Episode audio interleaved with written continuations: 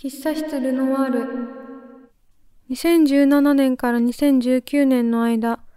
日暮里にある大手喫茶店チェーンでアルバイトをしていました。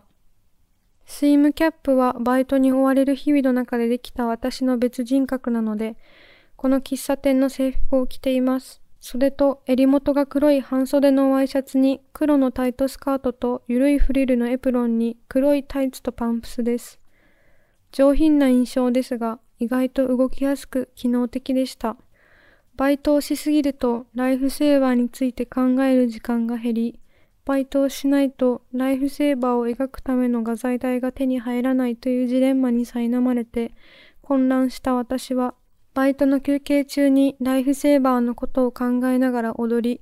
それを iPhone で撮影して帰りの電車で動画を見返したりしていました。バイトの同僚が忙しく働き、お客さんがコーヒーをすすっている間に休憩室で踊るのは、どこか世界を出し抜いたような気分になり、ジレンマを紛らわすのにちょうど良かったのかもしれません。